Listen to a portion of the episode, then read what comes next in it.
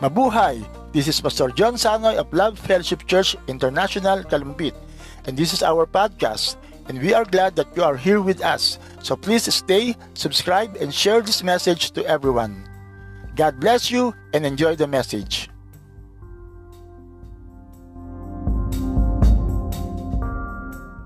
So ang ating team for this month ay ay anointed to minister. Ang ating verse nga ay napatatagpuan sa Luke uh, Luke 4, 18 to 19. The Spirit of the Lord is on me because He has anointed me. At nawala. anointed me to proclaim the good news to the poor. He has sent me to proclaim freedom for the prisoners and, reco- and the recovery of sight for the blind, to set the oppressed free, and to proclaim the year of the Lord's favor. Wow. So that's one of our calling, to proclaim the year of God's favor.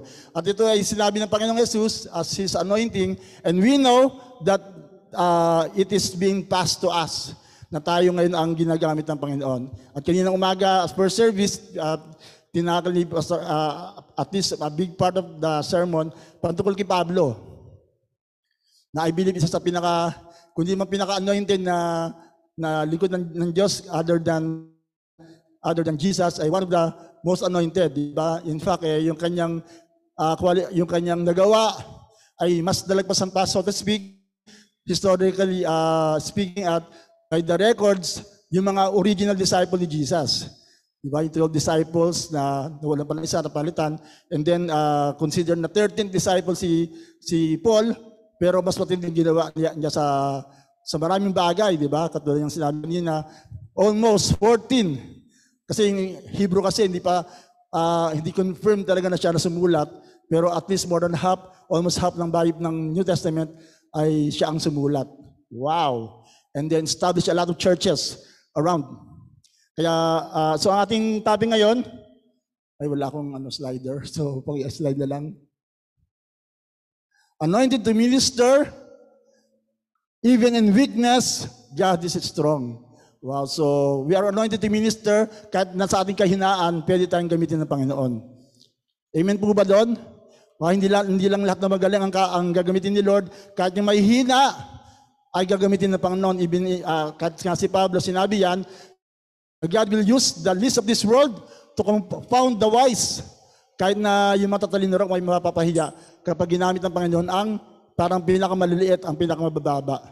Kaya if you think that you are the least, among the people, katulad ng, ng story ng isang biblical character ng Gideon, na siya ang pinakakawawa, pinakamaliit, at siya ang pinakakawawa, pinakamaliit sa kanyang angkan, eh, siya rin ang ginamit ng Panginoon. Kaya can you, can you, wala pala tayo sa live, can you say to your uh, brother and sister sa kaliwat kanan, gagamitin ka ng Panginoon sa ayaw at sa gusto mo. Amen. Amen. So we will talk about Paul, kung paano siya ginamit ng Panginoon, especially in the area na, na alam natin na hindi siya, na hindi masyadong natatakel, pero we will talk about that dahil yun ang ating title ngayon. So let's talk, let's look more uh, sa buhay ni Pablo muna. Ayan, gusto na ba ang aking... At nawala ang PowerPoint ko. Sige, paki-slide. Ayan, 2 Corinthians 12, uh, 12.9. So this is the verse ng ating pinaka-main verse. But he answered, My grace, ano ba, ba yung unang, ano? My grace is always more than enough for you. And my power finds its full expression through your weakness. So I will celebrate my weaknesses, for when I'm weak, I, I sense more deeply the mighty power of Christ living in me. Wow, what a powerful statement from man na maraming pagmamalaki, pero sabi niya, ito, ito mas ipagmamalaki ko. So can we just pray right now? Father God, salamat po sa umagang ito. I pray that you'll speak to us as we ponder upon your word, maging kalakasan po ng bawat isa, at tunay na maging hamon ang, um, ang buhay na pag- pag-aaralan namin para po lalo kaming mapalakas sa lahat ng am, am, aming mga kalagayan, Lord. Uh, we can really be st- strengthened. For this we pray, In Jesus' name, Amen. Amen. So pag-usapan natin, ano ba yung sinasabi ni Pablo na kahinaan niya? Diba? Parang si Pablo na pinaka matinding disipulo as apostol na nabuhay, pero he is talking about something that he may not really be proud of, of pero sabi niya, kung may pagmamalaki, ka, ka, pagmamalaki ako, ay itong bagay na to. So ano ba yung resume ni Pablo? Sabi sa sabi sa 2 Corinthians 11:22 to 28, sinamarize na natin, he was a pure Jew. Di ba? Yan ang, yun naging clue ko eh. Kaya ako nahulaan kagad yung speaker eh. Dahil, uy, Jew. Jew. And then, from the tribe of Benjamin, at actually, I, I was tempted to talk about the tribe of Benjamin, pero siguro later na lang yun, kasi maganda pag-aralan din yung tribe of Benjamin na parang maliit na baya, maliit na tribo ng Israel, pero matindi ang kanilang, ang kanilang nagagawa. He suffered from so much torture and suffering. He was very intelligent. Alam natin napakatalino ni Pablo dahil Pharisee, he's a Pharisee among the Pharisees. A Pharisee who was an expert in the law. He studied under the uh, under uh, Rabbi Gamaliel na kilalang nag, uh, nagturo na ng batas ng kanilang panahon. Kapag ikaw yung naturo ni Gamaliel, ibig sabihin, ano ka, magaling ka. Di ba parang sa, sa eskwelahan ng CCI, kapag uh, may binabanggit sila, Pastor Marcel, ng mga magagaling na teacher, kapag ikay dumaan sa kanya, ay ibig sabihin, magaling ka. Di ba si Ate Merly, eh, alam natin naging teacher siya, uh, kaya yung mga estudyante na naalala niya ay ano, uh, kinire-recognize siya, parang ganun. Ano niya si Ate Merly? Hello, Ate Merly. He also studied various philosophies. So he was able to argue with the philosophers in Athens and, and, and Epicurean and Stoic mind. So, nung siya napunta sa Greek, sa Greece, meron siya mga nakausap ng mga philosopher, kaya niya makapagsabayan, makapagtalastasan. So, napakagaling niya uh, when it comes sa kanyang, uh, uh, kanyang practical at yung kanyang personal background. Diba? Pero, nang dumating sa buhay niya na marami siya pwedeng pagmalaki and to top it all, nung siya ay naging born again, marami siyang karanasan, na talagang hindi naranasan ng marami. And this is one of the, those experiences that we can talk about. If you can open your Bible sa 2 Corinthians 12, 5 to 10. Ayan, so ito yung sabi sa verse 5. That experience is worth boasting about. So ano ba experience yon? Ito po yung siya yung napunta sa langit. In the third heavens. Nasabi, hindi raw ma-describe ng, ng, ng words yung nakita niya. At marami nagsabi na ito yung nangyari nung siya ay uh, natagpuan, na, binato hanggang mamatay. Tapos eh, uh, uh, para akala patay na siya pero siya buhay pa the next day. So maaaring yun daw sa time na siya napunta. Pero just the point is, he was able to experience uh, ano, uh, a, a heavenly experience at that. Na nakita niya na raw ang, ano, ang pinaka-throne room. But I'm not going to do it. So kung may magmamalaki siya, hindi yung kanyang karanasan, hindi yung kanyang visions, hindi yung kanyang mga revelation, hindi yung kanyang uh, background na talaga namang meron siyang background. Sabi nga, kasi at that time maraming question sa kanya. Marami siyang mga uh, pwedeng sabihin na ano, I'm qualified. Pero sabi niya dito sa, sa, sa 2 Corinthians 12, I wanted to boast to I wanted to boast I would be no fool in doing so because As sabi dito, but I'm not going to do it. I will boast only about my weaknesses. Oh, pwede naman niya pag malaki. In fact, kung meron talagang medyo may kahinaan si Pablo, eh ano eh, marami talaga siyang pwede sabihin eh. He can really be proud. Diba? Talagang pwede niyang sabihin, pwede niyang, ah, mas maganda karanasan ko sa inyo. Pero sabi niya, hindi nang sasabihin ko. If I wanted to boast, I would be no fool in doing so because I would be telling the truth. But I won't do it. Kahit natotoo rin sasabihin niya, hindi niya sasabihin yung pwede niya paglaki like, like yung kanya spiritual experience. Be- but I won't do it because I don't want anyone to give me credit beyond what they can see in my life or hear in my message. Even though, verse 7, I have received such wonderful revelations from God. So to keep me from being proud, I was given a thorn in my flesh, a messenger. Naput lang aking PowerPoint. Lang. A messenger from Satan. Grabe, no? A messenger from Satan to torment me, to keep me from being, from becoming proud. Wow. Can you imagine a man of God experiencing such kind of uh, uh, situation? Na even even uh, uh, a messenger. In fact, the word messenger here ay ano, katumbas sa word na ginagamit na natin na angel. so parang angel of Satan. Di ba alam naman natin sa may sinabi sa Bible, di ba? Na even an angel can uh, even can Satan can appear like an angel. So ibig sabihin eh, hindi ibig sabihin na na may anghel na sumipot sa iyo, eh, maaring si kay Lord na galing yun. Dahil maaring padala pala ng awa yun. Dahil uh, even even even uh, uh, Paul experienced that. Next next verse. Oy. three times. Three different times. I beg the Lord to take it away. Sino sa inyo nag-pray na meron, meron kayong pinagdadaanan, tapos eh, talagang pray ka ng pray. Whether it's sickness or problem, situation, tapos eh, hindi mo wala-wala. And you wonder why. Probably nandito yung sagot. sa passage ito kasi even Paul experienced that. Na pwede pa na mangyari ang bad things to good people. Di ba lagi ba that's a universal question, why bad things happen to good people? Diba? Tanong niyo na ba yan? Natanong niyo na ba sa puso niyo yan, sa buhay niyo yan? Na bakit may nangyayaring hindi maganda at sa mga maayos na tao? Three times, I begged the Lord to take away. Each time, He said, My grace is all you need. Biyaya mo'y sapat. Wow. My power works best in weakness. So now I am glad to boast about my weaknesses so the power of Christ can work through me. That's why I take pleasure in my weaknesses and in the insults, hardships, persecutions, and troubles that I suffer for Christ. For when I'm weak, then I am strong. Can you say that? Can you declare that? Sabay-sabi natin, For when I'm weak, then I am strong. One, two, three. Wow. For when I'm weak, then I am strong. So, ito yung isa sa pundasyon ni Pablo kung paano siya ginabi ng Panginoon. Sa kabila ng kanyang mga kahinaan, God can still use him.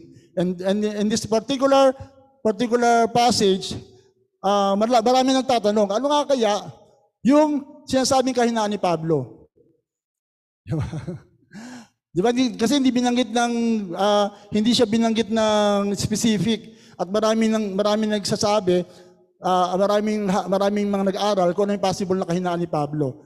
Uh, pero one thing na dapat maging malinaw, hindi ito kasalanan.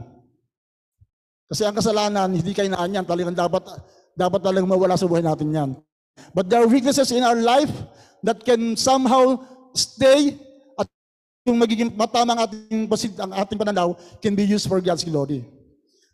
Uh, sabi nila, uh, ang kahinaan ni Pablo ay uh, maaring physical. Which sometimes, alam natin, talagang it's a very prominent situation sa buhay ng ibig ng mga tao sa Bible. Na, uh, in fact, uh, ang isang obvious dyan, sabi nila, ay may kahinaan si Pablo sa kanyang mata. Kung nabasa niyo yung book of Galatians, sabi doon ni Pablo, ito, laki-laki ng sulat para mabasa niyo ha. At sabi pa ni Pablo ay, kung pwede nga lang bigyan niyo yung mata niyo sa akin eh. So parang may reference na may, merong kalabuan na pag, ang, ang tingin ni Pablo, ang paningin ni Pablo. So hindi naman naging specific pero it can be. In fact, meron pa isang study na sinasabi na baka, baka ano eh, uh, may, may epilepsy si ano, si Pablo. Yung, yung why he was, ba't ko ba siya parang isang indicative ng bumagsak sa ano, sa Damascus Road, Damascus Road. Baka isang dahil kaya siya bumagsak kay na, nagkaroon siya ng seizure ng epilepsy. Of course, by the light na natanggap niya, pero may ganung mga pag, pag-aaral, maaring may epilepsy si ano, di ba? Naka, di ba meron tayong kilalang ganun na na ano na uh, isa namatay na pero isa ay ano praise God nagpapagamit sa Panginoon. So whatever paring physical but maaari ding mga tao na isa to sa obvious dahil binanggit sa last part yung mga nagpe-persecute, mga nang insulto sa kanya, yung mga mga tao na talagang ayaw siya. Di ba? Sino sa inyo ah, ang tingin niyo sa inyong mga mahal- mga mga katabi ay ano, tinik. o kaya yung mga kamag-anak, di ba, sinasa, sinasabi na tinik ka sa lalamunan ko. di ba? At maaring, maaring minsan ay ah, it can be a person dahil sa sa Old Testament may, may binanggit sa Judges na yung mga yung mga yung Moabites, yung mga kalaban ng Israel ay tinawag sa na, ng, ng Biblia na thorn on their sides. Yung mga kalaban sila sa judges. So it can be also person. Mga persecution, mga ang tawag ang isa pa mga yung mga Judaizers na talagang nangungulit kay Pablo kahit saan siya pumunta, sinusundan siya, sinisiraan siya. So whatever is the case, ay alam natin na ano na um, pwedeng gamitin ni Lord ang mga bagay na ito. Hello. So handa ba kayong tanggapin na yung ating mga sitwasyon sa buhay ay pwedeng inallow ni Lord for a purpose? Kasi unless you accept that fact, we will, we will not grow. Hello. Di ba? Parang, di ba, one time, Lord, ba't binigyan mo ng sakit? Parang, parang si Lord nagbibigay ng sakit, di ba? Ma, hindi si Lord ang bibigyan ng sakit, pero He allowed that for a reason. Lord, bakit sa akin, bakit sa akin yung problemang dumating, ganito, sa akin dumating yung problemang ito? Ba't hindi sa katabi ko? di ba? At parang sasabihin sa ni Lord, eh bakit naman hindi sa'yo? Aber, ano ba ang qualification mo para hindi ka tumanggap ng ano ng ng pagsubok na 'yan? So alam po natin na merong somehow na dahilan kung bakit inaalaw ng Diyos mga bagay sa buhay natin that can be used para tayo ay lalong gamit ng Panginoon. Amen po ba? Amen po ba? So, ano yung, ano yung, paano, paano gagamitin ng Panginoon yung mga sitwasyon natin? Number one, sige. God uses suffering to reveal your spiritual condition. Sabi, sabi na sa verses 5 to 6,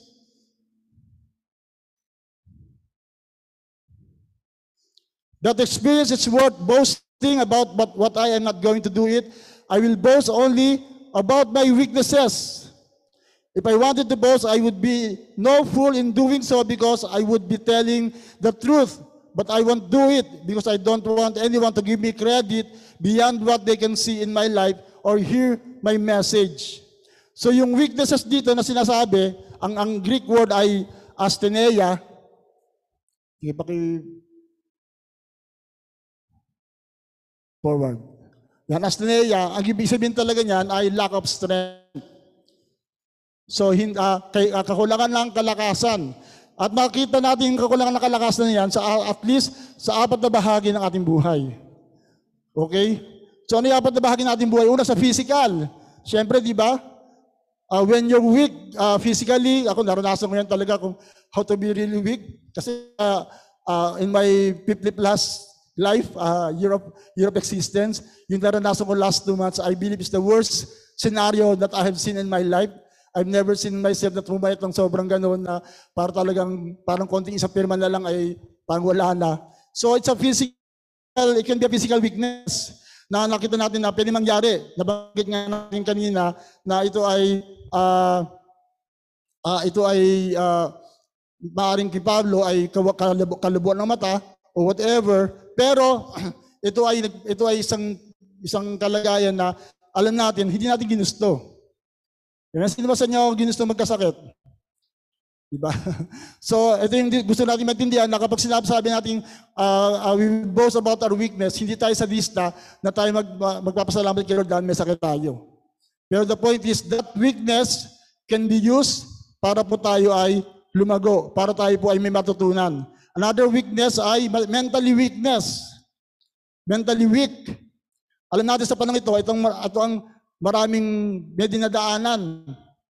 Isang bagay, kapag ang ah, nangyayari sa, bu- sa buhay mo, hindi mo naintindihan, hindi mo maunawaan why things are happening to you, then probably uh, there there's some sense of weakness in our mentality, in our understanding. Di ba po, ang hirap talaga maintindihan, di ba parang, how can you understand such situation, na how can you understand uh, bad things happening to you, na somehow you are believing in a good God, nang inisip natin, kung if God is good, then everything must be good. Di ba? Pero reality bites, alam natin, bad things happen to good people. Alam natin na, na may mga bagay sa buhay natin na hindi talaga natin maintindihan. At sometimes, because of our mental weakness, na hindi natin maintindihan. Kaya nga somehow, malaking bagay ang maturity ng isang tao o yung understanding ng isang tao sa kanyang paglago sa ano kanyang buhay spiritual eh. Hello. 'Di ba yung parang if you are if you are deep if you are deep in your thinking and marunong ka mag-analyze, then madali mo matutunan ng mga bagay-bagay sa buhay eh.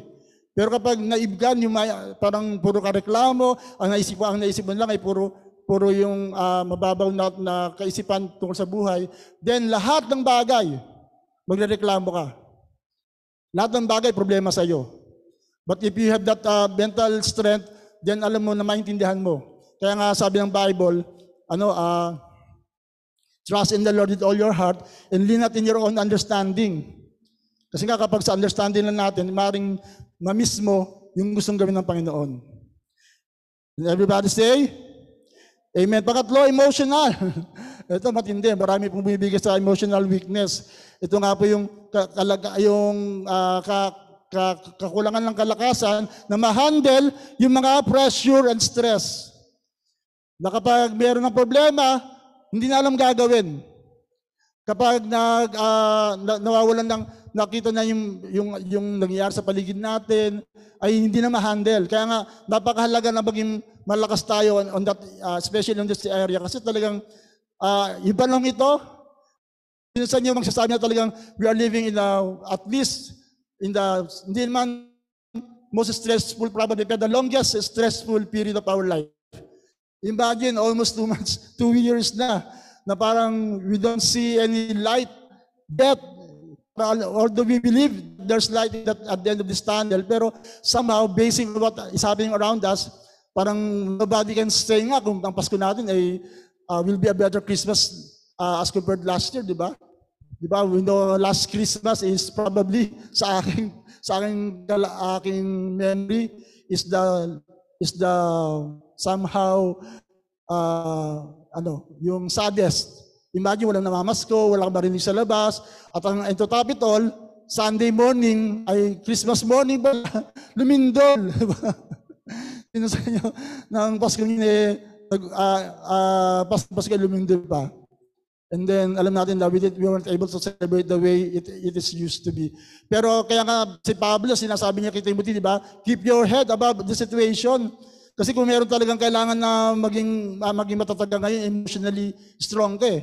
Di ba? Sabi nga, hindi lang IQ ang dapat mataas sa'yo, dapat ay mer- magaling ka rin sa, sa EQ. Ano yung, ano yung EQ?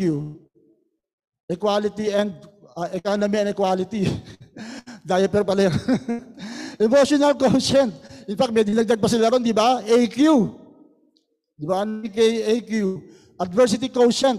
Na kailangan eh, kaya mong mapagtagumpayan yung pain. Yan, ah, isa yan sa pinaglalabanan ko talaga.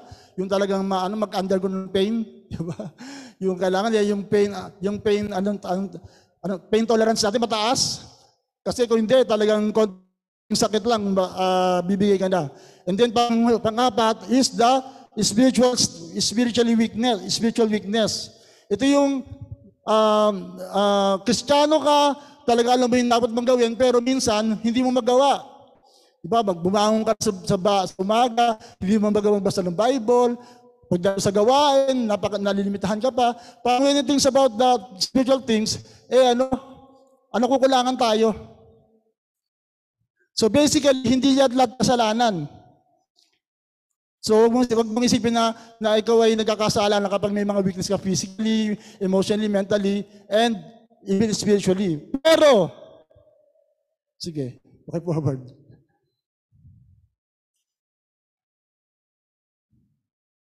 Ay, ito example pala, example pala, sorry. Ito isang limbawa ng weakness ni, ano, ni Pablo sa 2 Corinthians 10.10. Ah, ito yung sinasabi kay Pablo. Alam niyo si Pablo, di ba, one of the best uh, preacher or, or apostle that time, pero maraming nagsasabi against him. Ito yung sasabi sinabi sa kanya. He sounds big, but it's all noise. When he gets there, you will see that there's nothing great about him, and you have never heard or, or a worse preacher. No, ang, ang tingin pala ng marami kay Pablo, hindi magaling na preacher, Hello? Di ba, di ba, may nakatulog pa nga sa kanyang preaching? Eh, although kaya yung nakatulog sa preaching, dahil sa sobrang tagal talaga ng preaching ni Pablo, madaling araw na nagpipreach pa siya. Ayun, so, uh, at sabi, hindi ba ganun na preach si Pablo? Hindi siya qualified as apostle and everything. So, maaaring isa yan na pwedeng bumato sa kanya na siya ay maging mahina, even in that area na siya ay sinasabihan. At kung, yun, kung doon siya babase lang, eh, bibigay na siya. Diba? Sinasabi niya dati, ako isa yan sa ano, isa yan sa pinaglalanan ko talaga, na pag ako masyadong, uh, uh, uh, yung, I'm on a high spirit, talaga may nagawang maganda, etc. Babaksak agad ako kapag may narinig, narinig ako negative against me. talagang, talagang, talagang wala, talagang mawalan ako sa, mawalan ako sa, ano, sa, sa focus ko. It, parang it's, it's something that you need to battle. Parang siguro, siguro si Pablo eh, talaga pinaglabanan niya. Pero katulad going back to weaknesses, weaknesses basically is not a sin. Pero, Weaknesses are what makes trials and temptations difficult. Kapag yung weakness na yan hindi mo na-handle, it can cause you to sin. Hello? Yeah, for example, nagugutom ka, eh, mag, talagang, gutom, talagang ano ka eh, talagang madali ka magutom eh. Right? So, uh, hindi makasalanan niya, pero madali ka magutom. Pero kung hindi mo ma-handle ang gutom mo, tapos nakakita ka ng pagkain na hindi mo pagkain, nanakawin mo, nagkasala ka na, di ba? Hello? Na emotional stress ka. Tapos eh talagang hindi mo na kaya. Talagang na-pressure ka na. Tapos eh ang, ang ginawa mo nang uh, nag nag-react ka na, nag-flare up ka na, nagalit ka na, at meron ka pa nasuntok and all that. Then nagkasala ka na. Diba? Spiritually weak ka, marami pinagdadaanan, tapos naging dahilan niya para lalo ka malayo sa Panginoon. And then become, it becomes a way for the enemy to attack on your weakness para ikaw ay mak- makuha niya. Di ba? Parang, para sa mga napapanood natin, di ba? Alamin ng, ng kalaban mo kung ano kainaan mo. Para magkasala ka. Sige, kung hindi, kung hindi, kung hindi ka, kung hindi ka, kung hindi ka magnanakaw, kung hindi mo bibigay ang pera nito, papatayin namin yung mga mahal mo sa buhay. Parang ganun, di ba? Can you relate to that? Na ibig sabihin, kung hindi mo ma-handle yung weakness mo, it can always be used against you. For you to fall, for you to give up And somehow, because of that, uh, because of that weakness, ay nare-reveal kung gaano ka katatag sa iyong spiritual life. Dahil kung ikaw ay matatag sa iyong spiritual life, kahit na kahinaan ng bagay na yan, you will not give in. And that's what Paul is experiencing. It is, is tested on his spiritual side. Lord, ano itong spiritual, ano ba bang, ano ba bang itong thorn in the flesh to? Uh, hindi mo inaalis. Pero sabi ni Lord, hindi ko alisin. It will be a way for you to experience my grace. It will be a way for you to grow. It will be a way for you to overcome. So, number one, God uses suffering to reveal our spiritual condition. So somehow, kapag tayo nakakaranas ng mga spiritual na mga weaknesses on our life, lagi may kinalaman yan sa ating spiritual condition. Kaya kapag nakita mo napansin mo may initan ng ulo mo, hindi mo control o kaya talagang may mga bagay na, na mas bumibigay ka sa mga sa mga sa mga kahinaan na yan, ibig sabihin, you're not spiritually, spiritually strong. That supposedly nagko-control ng ating buhay. Naintindihan niyo po?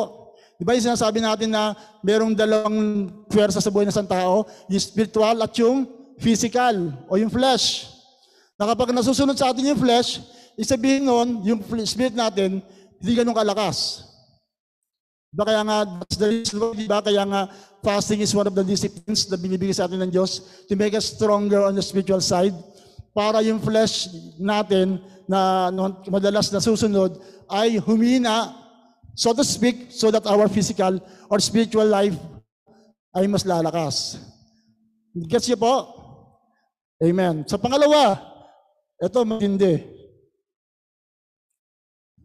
God uses suffering to stay, uh, suffering to help you to stay humble. Wow! Di ba? Alam natin si Pablo, katulad na sinabi ko kanina, si Pablo ay uh, isang isang ano, isang uh, lingkod ng Diyos na talagang marami pagmamalaki.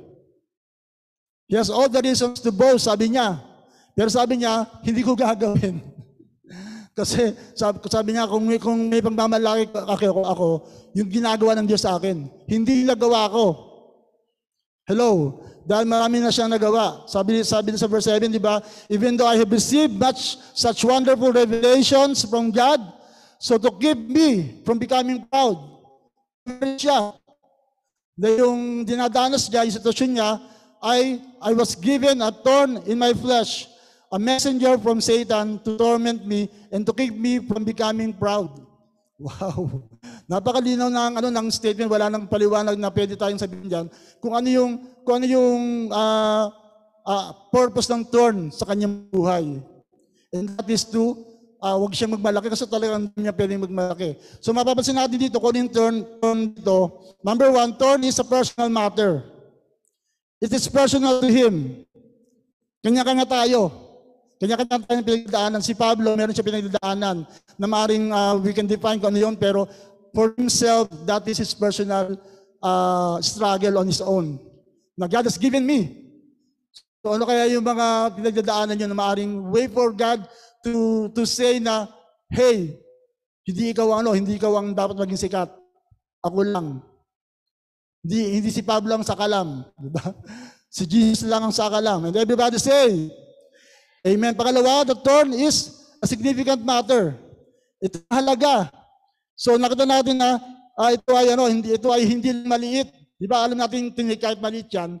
And talagang nakaka nakaka-irritate yan. Sino sa inyo natinig na sa lalamunan ng napakaliit na ano, natinig ng isda? Napalagay ba kayo? Di ba kahit na maliit yan, di ba talagang you will do everything para matanggal yan. Kakain ng saging, kakain ng, ng init na kanin o whatever. At maghaharap ng ano? Magharap ng, ano doon? Manghihilot. Ano yung, ano yung, suhe. Suhe ba yon? Yung pinanganak ng ano, nauna ulo. Ay, ulo ba? Ay, papala ba? nauna pa. so yun daw, magaling maghilot. Pero by all means, you would, would like to, to get rid of that, di ba? Hindi mo pwedeng ibaliwala. In fact, sa, ba, sa, sa original word ng thorn, ang ginamit na, ang original word dito is stake. Sabihin, hindi lang ito maliit, malaking talagang bagay. You cannot ignore it. If that something is bothering you, then you would- really want to deal with that. Pangatlo, it's a stressful matter. Di ba talagang ah, hindi hindi ka mapapalagay? Di ba kaya nga ah, kaya nga ano, tor, eh, it is brought eh, dala sa iyo para ma-torment. Grabe no.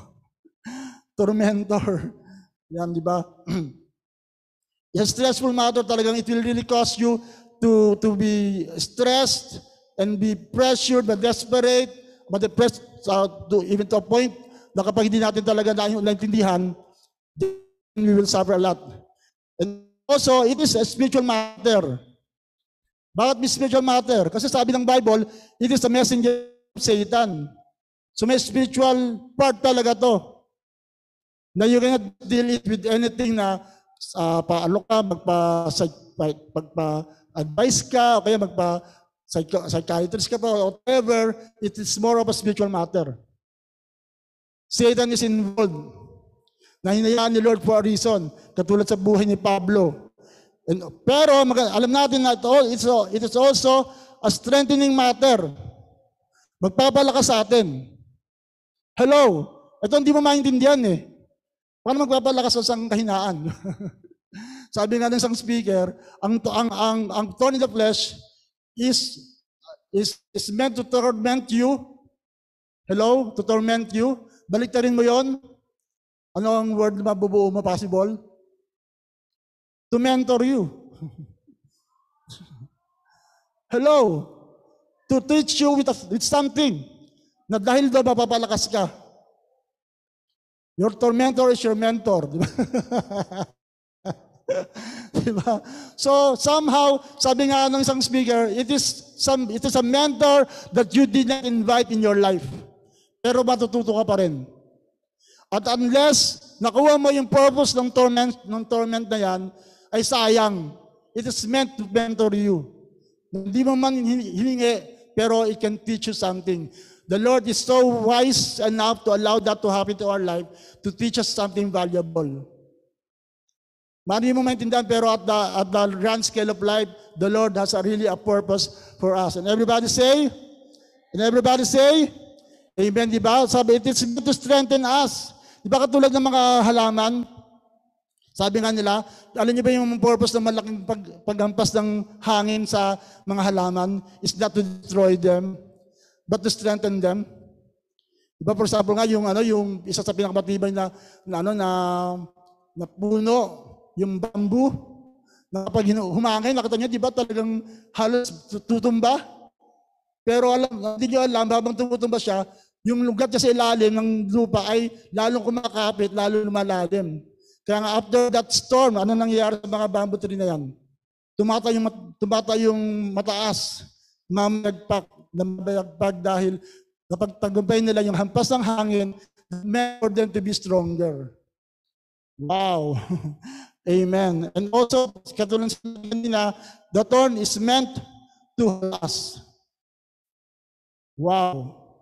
To ham, uh, the whole the whole purpose nito ay tayo ay uh, tayo ay mapahumble dahil sabi ng Bible, lahat ng nagiging lahat ng nag-humble before God, the Lord will lift him up. So ibig sabihin pala, the thorns is meant for us to get to the throne. Amen? Di ba yung talagang sabi ng, ng Bible, ang sino mang magtatagumpay ay kasama maghahari ng Panginoong Jesus. He will sit with me to to ano to to rule the nations in the future. Kaya this time it's it's testing for those God would really uh, trust His kingdom to those who are uh, who are undergoing these thorns right now. Sabi ng Bible, yung mga nagtatagumpay, sila yung itataas niya that will that will allow them that will that will allow them to sit with Jesus on the throne. So ibig sabihin, your thorns is your key to your throne. Wow. Amen. Can you comment? I comment down below. okay, can you declare it? Your thorns is your key to your throne. One, two, three. Di ba natandaan yung Chronicles of Narnia? Bago sila sumupo sa kanilang mga trono, they underwent so much uh, challenges and thorns on their sides before they can sit on, on the throne that, they, that, that is allowed for them. But for now, the Lord is uh, allowing us to pass through these seasons of testings. Pang, pangatlo, God uses suffering to draw you to Himself. Amen po ba? Sino sa inyo, nung kayo nagkasakit, nung kayo nagka-problema, mas nalapit kayo sa Diyos? Magsabi ng Amen. Amen po ba? Di ba you're more spiritual? Kaya nga, another way to say that, uh, the thorns of your life will, will get you closer to the throne of God. Di ba? Yung throne of God, sabi ng Bible, is, uh, is available for those who need it. Kailan mo kailangan ng, ng ano, ang biyaya ng Diyos, yung throne of grace? Di ba sa panahon ng dumadang ka sa pagsubok? Di ba ano sabi ni, ni God kay Pablo? My grace is, is enough to sustain you in this time of testing that you're undergoing. May grace, sinabi ng Diyos, yung biyaya na sapat sa buhay ni Pablo, sa panahon na ito na hinihingi niya, ang, ang pag-alis. Maraming we will always pray, Lord, alisin mo to, alisin mo to. Ano sabi ng Bible?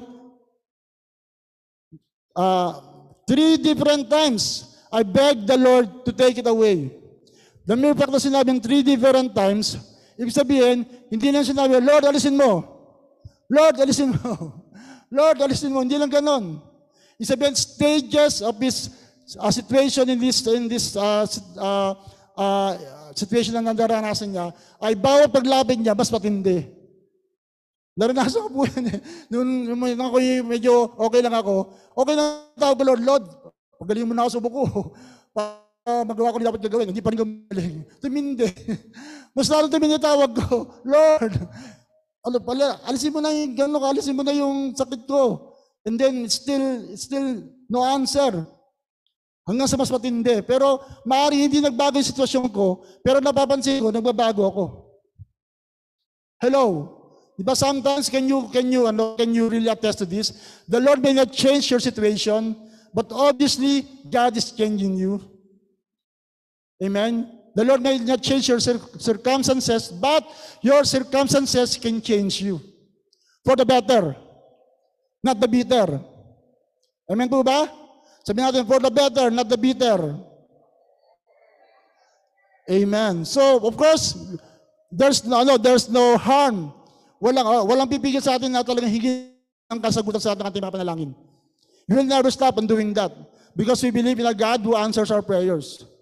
But even if He doesn't answer our prayer right away, hindi magiging dahilan yun para tayo ay lumayo sa Kanya. Amen po ba? Amen po ba? Ano ba, ano dapat maging mas maging uh, effect nito sa ating buhay? Lalo tayong mapalapit sa Kanya. No matter what. Kasi nga sa Panginoon, tandaan natin to, kahit ano mangyari sa buhay mo, kung tama ang puso natin, it will always draw us nearer to God. Ano kung mamatay ka? Eh mas malapit ka sa presence of God, di ba? Naintindihan niyo po? Kung mabuhay ka, then praise God pa rin. Amen po ba? Kaya kasabi natin, sa Kristiyano, sa totoong Kristiyano, walang samang tinapay. Di ba lahat? Alam natin, mayroong purpose si Lord. Alam natin, may layo na ng Diyos sa lahat ng ginagawa niya. And everybody say, and everybody say, Amen. Wow. So it will draw closer to God. Kaya nga, uh, somehow, kung merong dumadaan ka na sa pagsubok, tapos ano yung epekto pa niyan, hindi napalayo ka, sayang naman kapatid. At kung ikaw ay makalagpas, sabi nga ng sa paso, hindi ko makakalimutan to, dumaan ka sa tunnel ng pagsubok, tapos pagdating mo sa dulo ng pagsubok, nakasimangot ka, gulagulan din ang buhok mo, tapos parang ang sama, ang sama-sama ng, ng, ano, ng kalooban mo sa lahat ng bagay, sa ibig sa Diyos. Sayang kapatid. Sana hindi ka naman dumaan doon sa pagsubok na yun. When it fact, it should make us better and stronger. Di ba sabi nga ng isang movie, di ba lagi natin binabanggit, pain should make us, make us stronger, not weaker.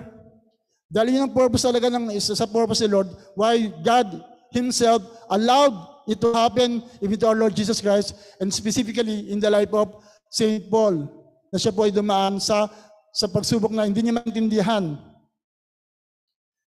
Wow. So to draw us himself to God. At pang, pangapat, God uses suffering to display His grace in you. Wow! Ito yung, ito yung huwag natin ma-miss. Ito yung, ito yung dahilan kung bakit kahit na may pagsubok tayo, makangiti pa rin tayo. Hindi dahil sa distant Diyos, hindi dahil, hindi dahil uh, gusto, in-enjoy mo ang sakit. Di ba, merong, ano ko napanood isang, isang, ano, isang pelikula, natataka sila, bakit hindi siya nasasaktan sa paso and all that? Kasi pala, ano, yung he was parang na, na ano siya na ano, na nagkaroon siya ng sakit somehow, na ang kanyang, ang kanyang, kanyang abilidad, makapag, makapag ano ng mga pain na hindi maramdaman. Di ba tayo manhead, di ba? Sino sa inyo na manhead sa ano, sa sa lahat ng problema sa buhay? Of course, di pa rin tayo manhead, di ba? Nararamdaman pa rin natin, tao pa rin kasi tayo, di ba? Kuritin niya ka sarili niyo, kung kayo ay nakakaramdam ba? o kaya nyo tiisin ng sakit? Hello? So, God uses suffering to display His grace in you. Sabi ng verse 9,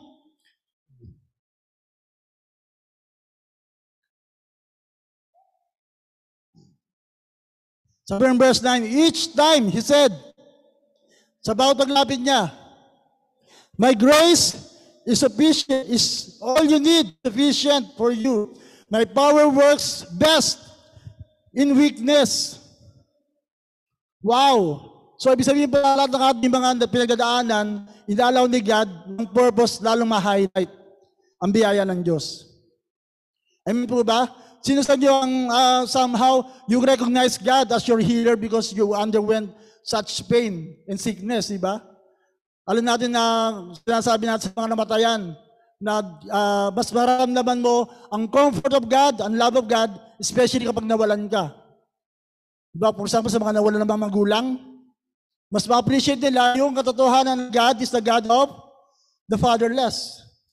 Maaaring hindi mo maintindihan yan kung may mga magulang ka pa, pero kapag, kapag ah, meron ka ng kakulangan sa buhay na ganyan, katulad ng ganyan, the more you will appreciate the goodness of God, the grace of God. Amen po ba? Amen po ba? Diba, For example, ah, sa mga sa mga ah, wala nang asawa, wala pang asawa. of course, God can give you somebody na, na ano na that the Lord allowed you. Pero kapag wala kang kapartner, the more you will enjoy His love. Amen po ba? Ewan ko kasi ng siya kung, kung meron pa pinag-pray. Pero right now, di ba sabi ng Bible, si ang Diyos, ang tagatanggol ng mga balo. Wow! And that promise is given to those who have lost their love, their, their, their, their partners. Amen po ba? Amen po ba? So sinasabi ang, sinasabi ni Pablo rito, na maring maring meron siyang ah, mga mga ah, kahinaan sa buhay, pero ngayon mas na-allow niya na manifest si Lord. Na kung meron siyang nagagawa sa buhay niya, alam niya hindi na hindi niya 'yon. Si Lord 'yon. Di ba sinabi niya, di, di ba maraming sabi, ma, ah, hindi na magaling na speaker, pero alam natin siya may pinakamaraming na na-study sa church sa Bible. Di ba alam natin siya, na siya may pinakamaraming na sulat na libro sa New Testament. So ibig yung mga kahinaan na, ni Pablo, naging kalakasan in the long run. Di ba one time sinabi ni Pastor Marcel na yung kahinaan mo I could be a hint to the strength that God has in store in your life, that has deposited in your life. Amen po ba? Ayun sinasabi na, when I'm weak, then I can be strong. Kaya nga ito yung, ito yung magiging susi sa atin. Eh. Kapag may kahinaan tayong nararamdaman, naranasan, then you can pursue on that weakness and pray that God will reveal Himself to you and, and voila, yung kahinaan mo, maging kalakasan mo. Di ba? Si, sabi ni Moses, hindi siya magaling magsalita. Pero yung, kahin, yung kahinaan niya sa pagsasalita ay nang ginamit ng Diyos para magbigay ng direction sa, sa bayan ng Israel. Sinabi ni David, maliit ako, I'm just 16 years old. Ang kalaban ko, 9-footer. Pero yung kalitan niya, yung ginamit ng Diyos para matalo si Goliath. Di ba na, 19, na, na, na, na last Friday, nadinig natin kay, kay Gideon. He thought himself as a weak person. Pero yung weak na tao na yon, yun ang ginamit ng Diyos para tal- talunan lang sa laksang-laksang army of the enemies. Amen po ba? Amen po ba? So, ibig sabihin lahat ng kahinaan natin. Kaya nga, for example, yung mga nagpapatotoo, lahat ng kahinaan na naging kalakasan na ngayon, di ba? Kung sino yung dating mahiyain, siya lang ngayon ang magaling mag, mag-share ng Word of God. Amen, di ba? Lahat ng, lahat ng negative. Kaya nga, that's, That's the sign of the cross, di ba? Whatever negative that you have in your life, God can turn it into positive. Of course, hindi COVID-19 na pinag-usapan natin dito. Pero kaya nga, ang Diyos, ang Diablo talagang ah, gusto niyang i-distort ang mga katotohanan eh. But one truth remains that God can turn our negatives into positives. Yung positive na para sa Panginoon. And everybody say, and everybody, and everybody say, Amen. Panghuli, God uses suffering to- mature His power in you. Wow! Amen, di ba? Lalong lalakas. Lalong magmamanifest ang kapangyarihan ng Diyos. Kaya yung, yung, yung katotohanan na if you are the sons and daughters of God, we will always say, Lord, less of me and more of you. Can you say that? Less of me and more of you. One, two, three. So now I'm glad to boast about my weaknesses. Wow. so that the power of Christ can work through me. That's why I take pleasure in my weaknesses, in the insults, hardships, persecutions, and troubles that I suffer for Christ. For when I am weak, then I am strong. Palapakan natin ang Panginoon. Hallelujah. Whoa. Yes, Jesus. Thank you, Lord.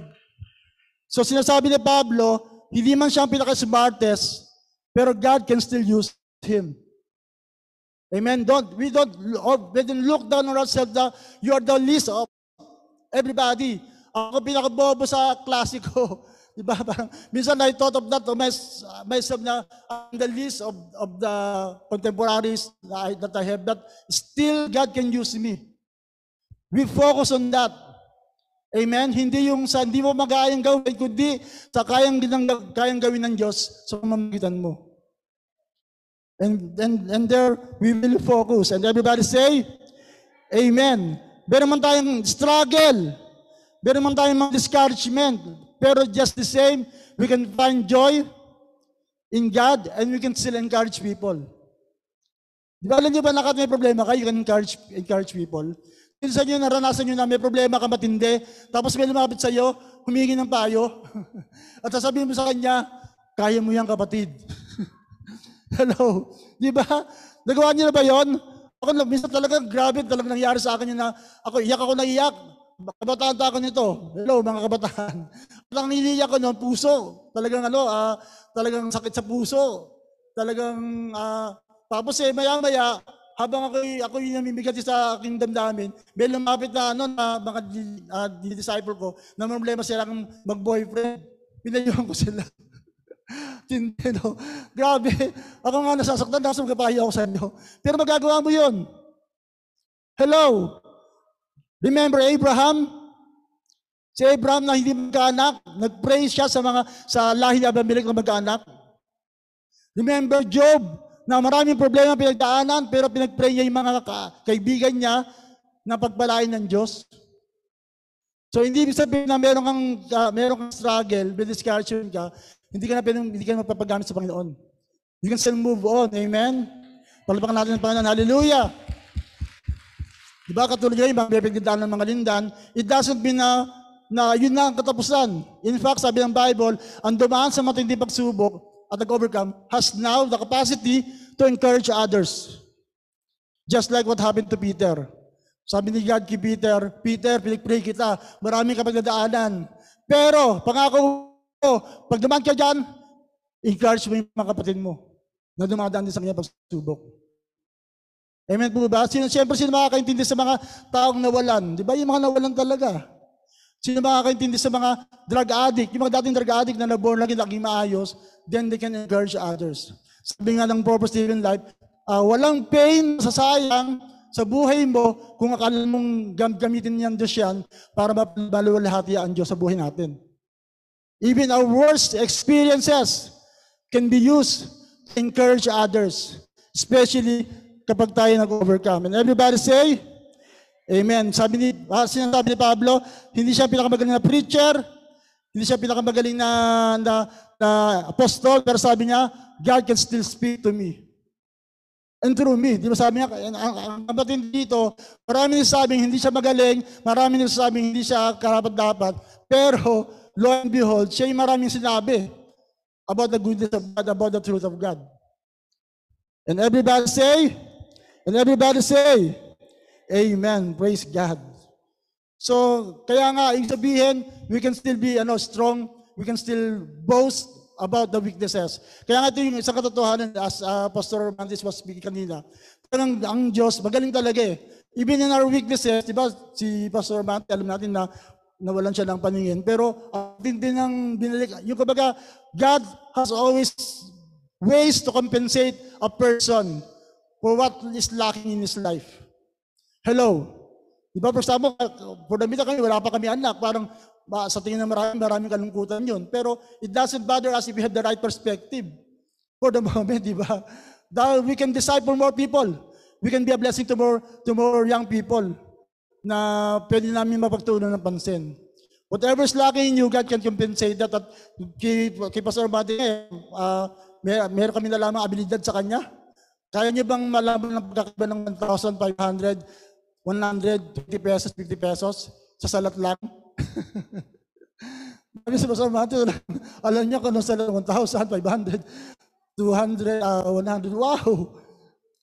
At talagang alam natin sa marami siyang uh, sensitivity in many aspect because of whatever is lost. So ibig sabihin yung kahinaan niya, nagiging kalakasan pa. Amen, palapakan natin ng Panginoon for that. Hallelujah! Wow! Amen, praise God. So right now, before we take our communion, can we just enjoy the strength that, that we are getting from God, that He is a faithful God. Sabi ng line kanina, your joy is my strength. Kaya kaduktong pala ito ng mensahe ko last Sunday. Diba? Revival of joy. But right now, revival of strength coming from God. That in our weakness, He is strong. And we are strong. And everybody say, and everybody say, Amen. So having a proper perspective is what we need in this life.